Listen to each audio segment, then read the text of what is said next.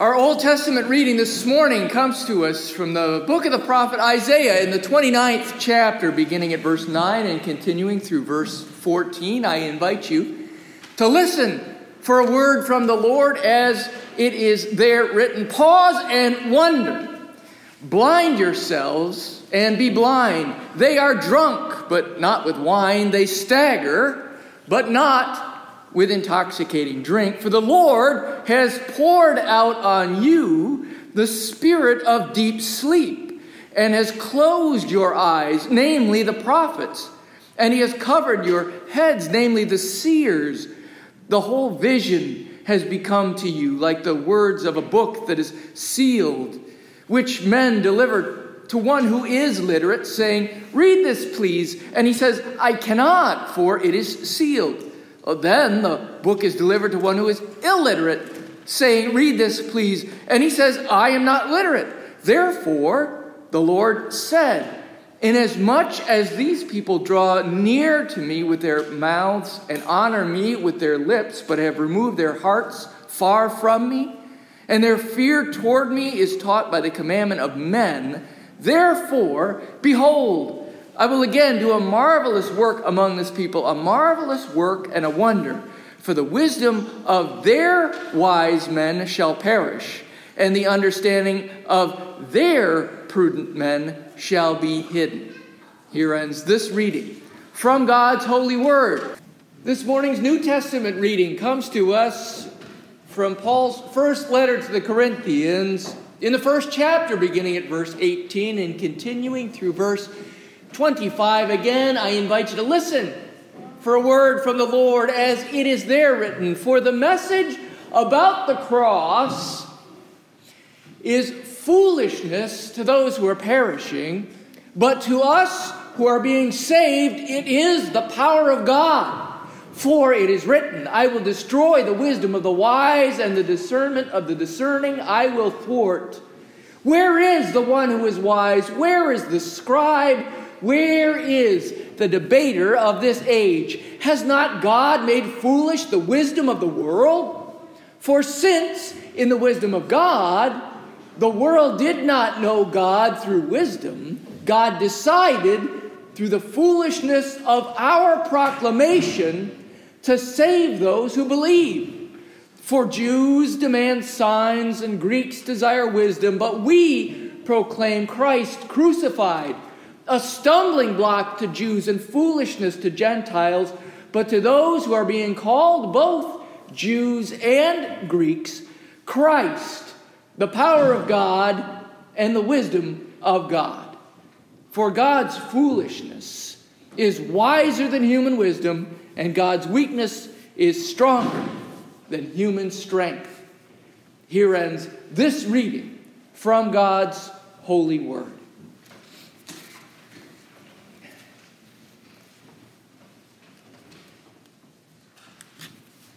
God's foolishness, Paul writes, is wiser than human wisdom.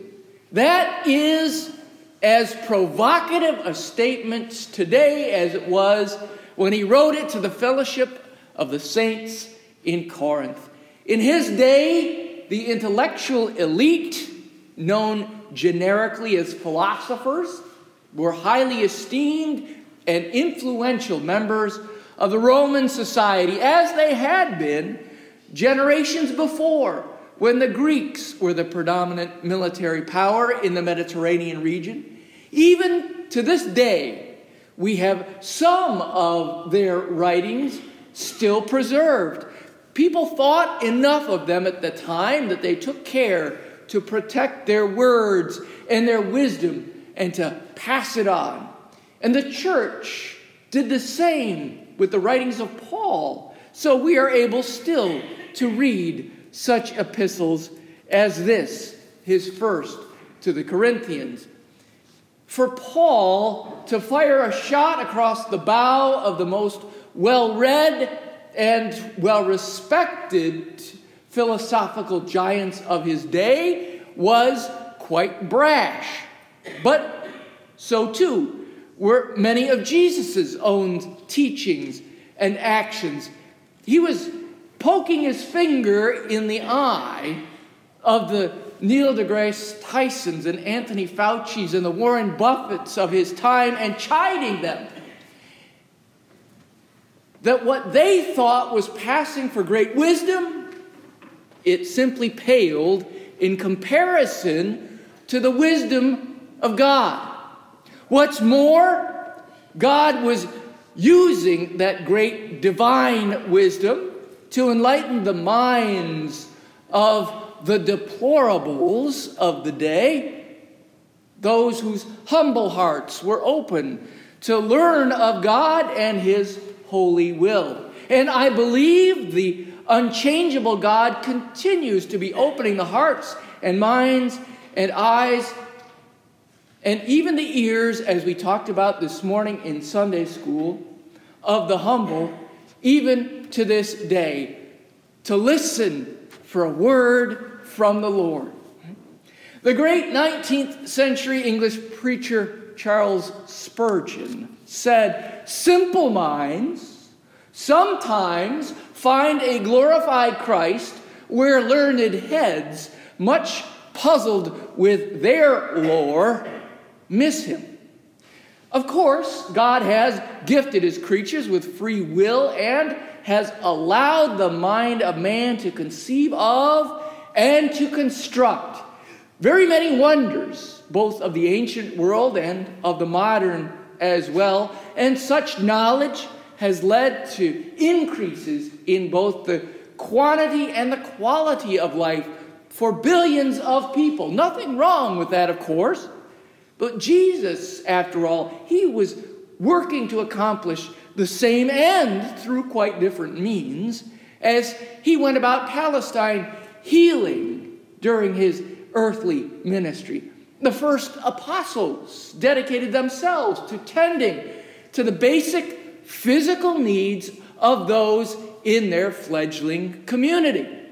But before we, as a species, set out on our great victory lap to celebrate our ingenuity and our wisdom that has allowed us to solve so many difficult obstacles that we have faced.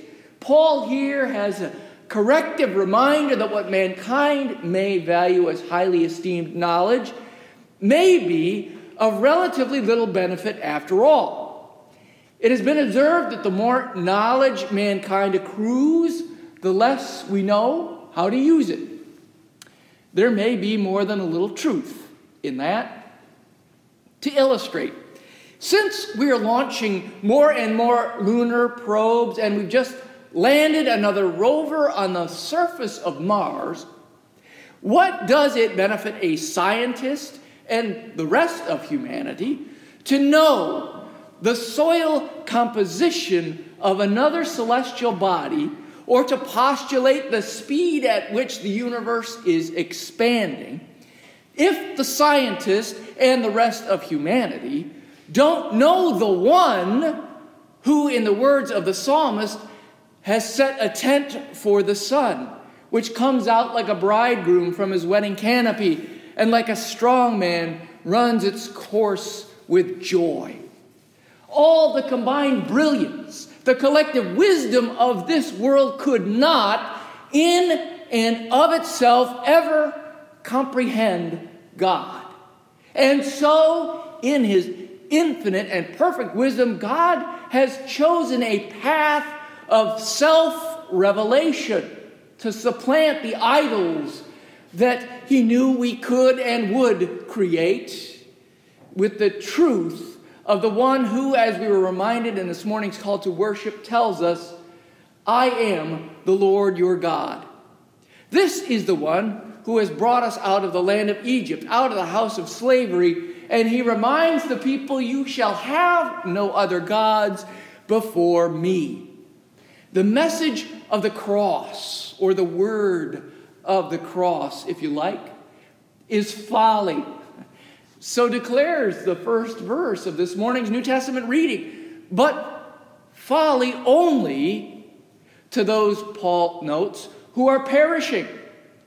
Put another way, the story doesn't make sense to those who have not believed in the story. Only by believing can you begin to appreciate and then to understand it. This paradox is a stumbling block to many who have had their hearts hardened, their sight dimmed, their ears stopped. As the prophet Isaiah had written hundreds of years before, to those who are illiterate, even the most illustrated manuscript is of no value. The sealed scroll may be in the hands of the world's most acknowledged authority in a particular discipline or field, but they can make no sense of it whatsoever if God has not allowed them to unlock the seal. So often it seems the ways that the world measures worth in terms of power, privilege, popularity, wealth, status, wisdom, and the ways that God views worth are two very different things instead. So it is with the ways that people gauge intelligence, smarts, wisdom.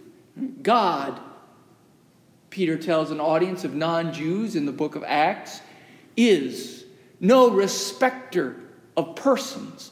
He does not show partiality based on human lineage, on heritage, on traits or abilities.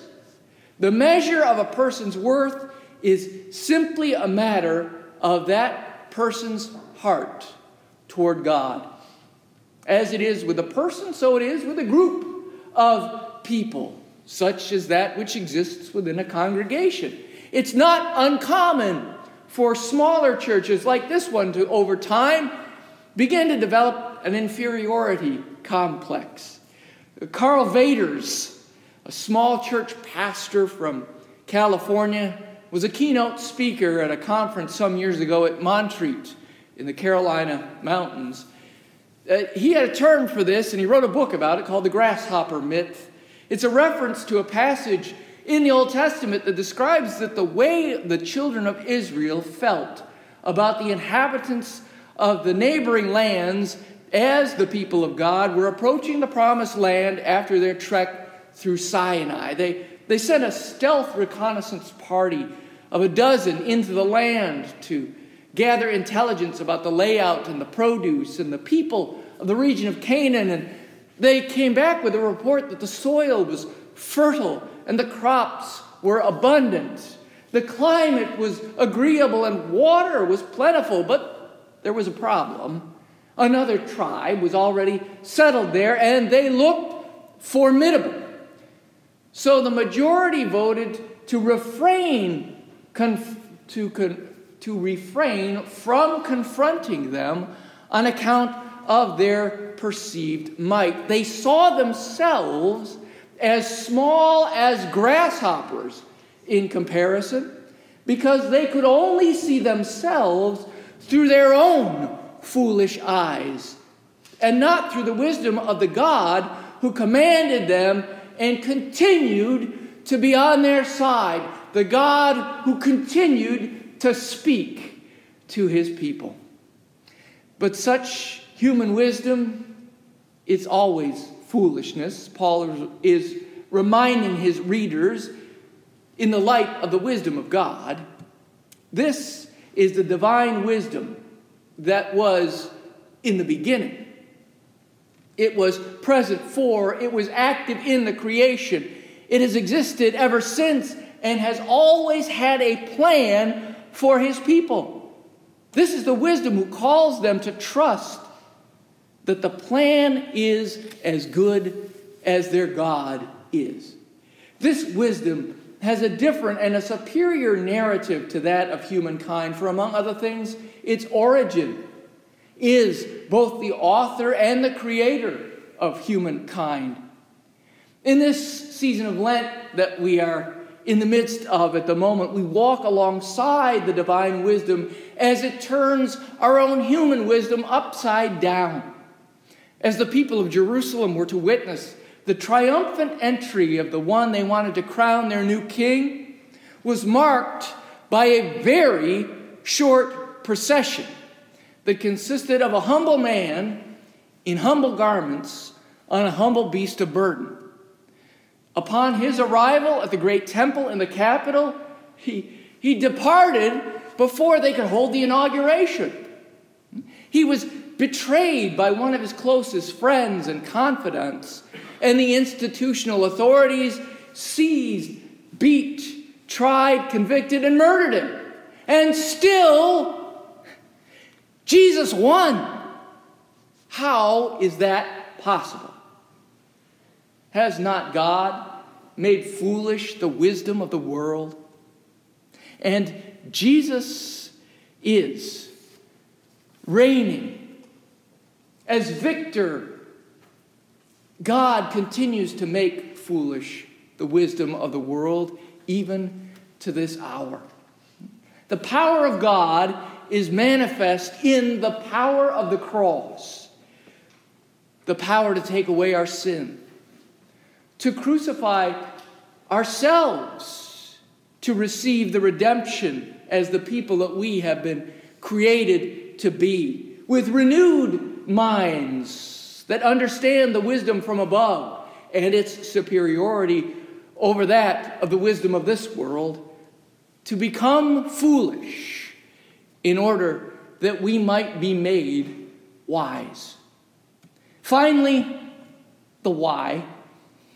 We've looked at Scripture to help remind us of this harsh dichotomy between the foolishness of this world and the wisdom of God, but what difference does any of this make, anyhow? I was reminded of at least a big part of the answer to that question this week. As my family returned from a visit to Grandma and Grandpa's house in the Tennessee mountains, one of the added benefits to being in the Smokies for a, a couple of Sundays is that my girls get a break from having to listen to me for yet another hour out of the week.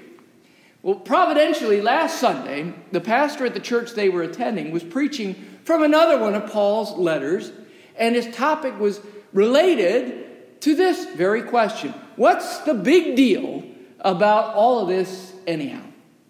He reminded his listeners that in the final analysis, the world is not the be all and the end all.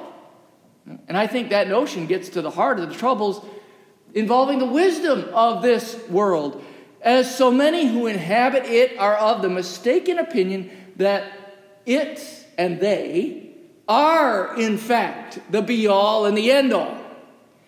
But no, no. Scripture reminds us we are but a breath, a vapor. There is so, so much more yet to come. This life is just the beginning, a prelude, a shadow of the life to come. When we fail to recall and to live into that reality, that is when we settle for blindness instead of sight. Wisdom is overcome by foolishness. The wisdom from on high can and should both guide us as we live in the here and now and prepare us to participate in the fullness of the life to come. And for that, we may truly say, Thanks be to God and Amen.